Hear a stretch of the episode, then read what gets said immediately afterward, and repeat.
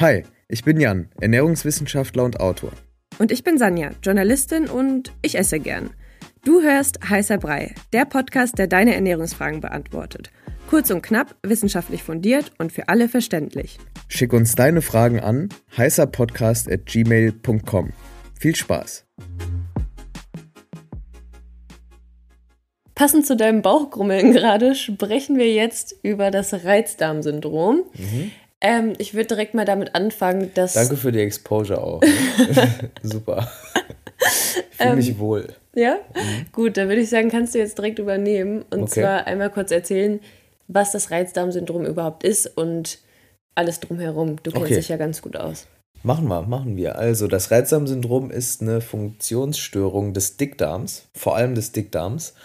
Ähm, und ja, die hat im Prinzip langfristige, also kann langfristige Veränderungen zur Folge haben und äußert sich durch sowas wie Durchfälle, Verstopfung oder auch Blähung.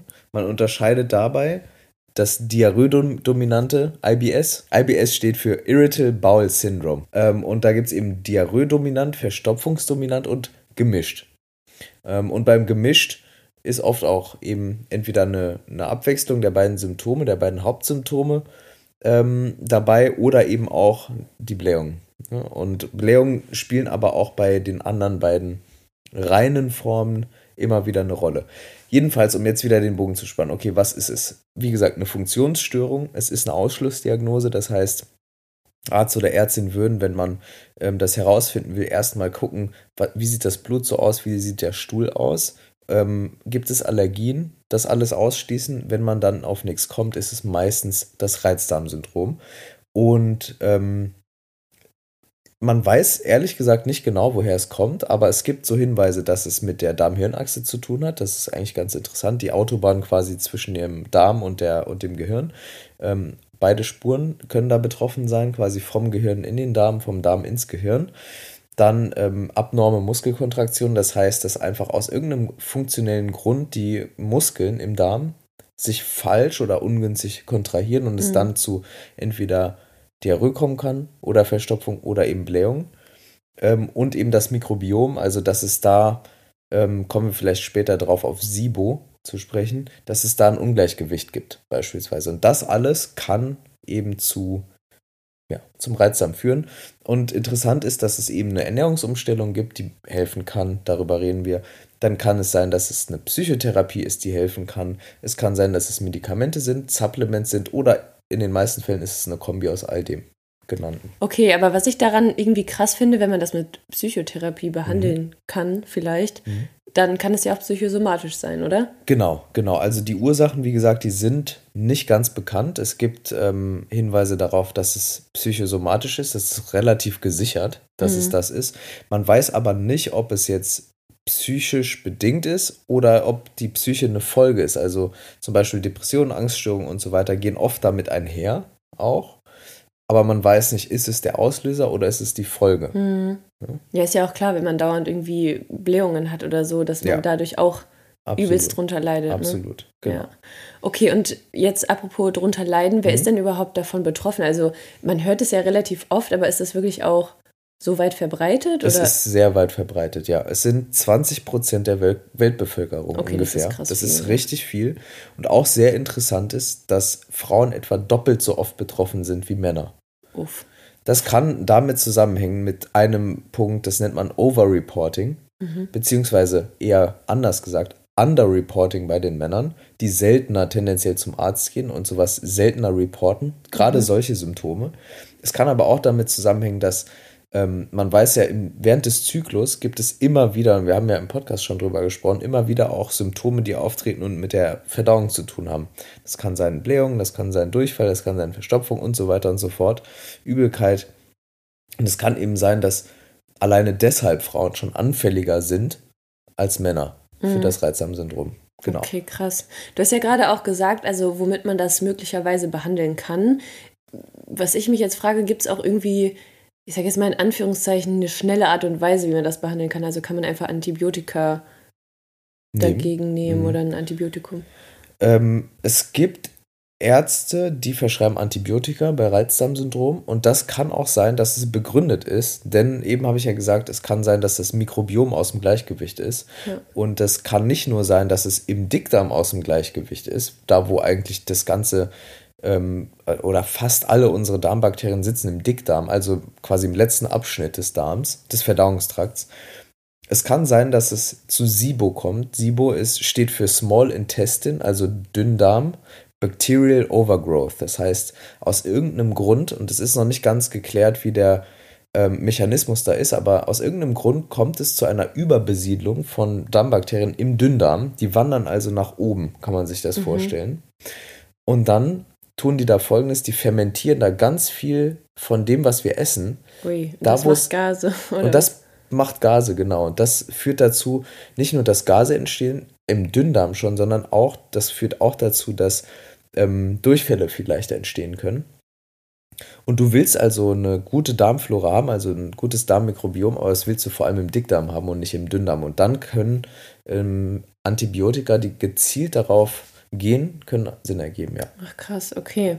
Aber gut, du bist ja Ökotrophologe, mhm. deswegen die Frage, was kann man denn mit der Ernährung machen? Also das war ja auch der erste Punkt, glaube ich, den du eben genannt hattest, die mhm. Ernährungsumstellung. Genau.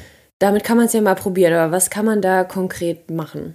Also die am besten untersuchte Ernährungstherapie beim Reizdarmsyndrom ist die Low FODMAP Diet, so mhm. heißt sie. Es hat nichts mit Low Carb im direkten Sinne zu tun und indirekt irgendwie schon. Low FODMAP steht für oder FODMAP steht für fermentierbare Oligo, die Monosaccharide und Polyole. Klar. Klingt jetzt super kompliziert, aber es ist einfach nur Oligo heißt mehrfach die heißt zweifach, Mono heißt einfach und Saccharid heißt Zucker. Polyole heißt Alkohole mehr oder weniger.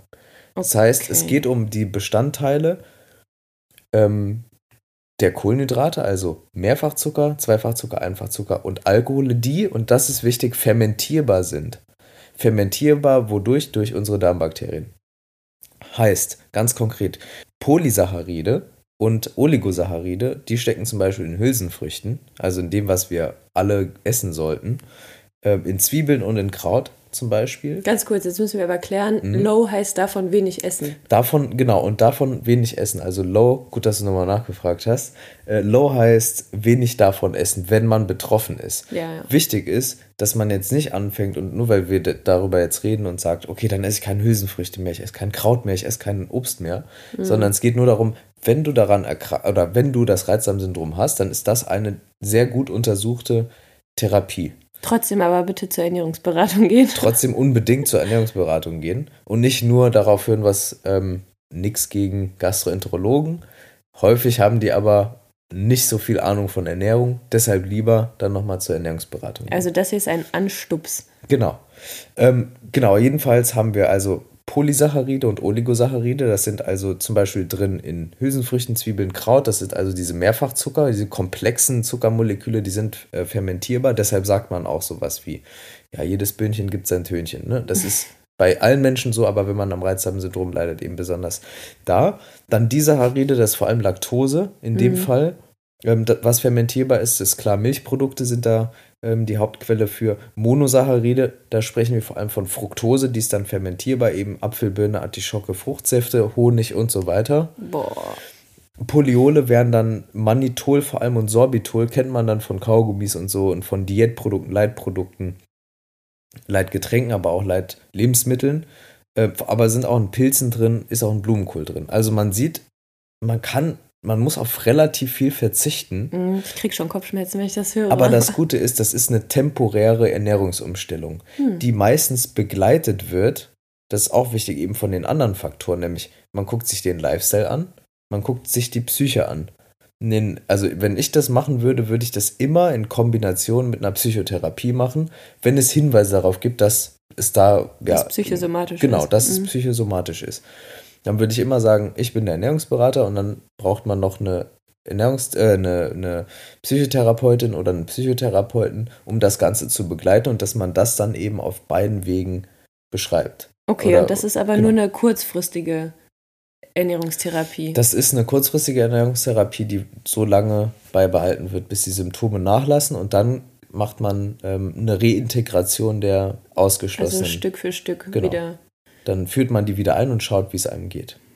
Ja, Aber ich habe okay. das ja selbst gemacht. Ich Mhm. war ja selbst betroffen vom Reizdarm und ich esse heute alles wieder. Also ich esse wieder Hülsenfrüchte, ich esse Zwiebeln ganz gerne und alles. Also ich esse davon alles wieder. Ich glaube, das ist ganz, Ganz gut normal. zu hören, wenn man davon Ja. betroffen ist, Also weil ist das ist schon immer. echt hart, ne? Ja. Ja. Okay, aber es gibt einen Weg, Es gibt einen Weg. den man probieren kann. Es gibt Genau. mehrere. Genau. Und das ist der Ernährungsweg. Das ist der Ernährungsweg, ja. Okay. Wenn ihr irgendwelche Fragen habt, dann schreibt uns an heißerpodcast.gmail.com und dann hören wir uns nächste Woche. Ciao. Tschüss.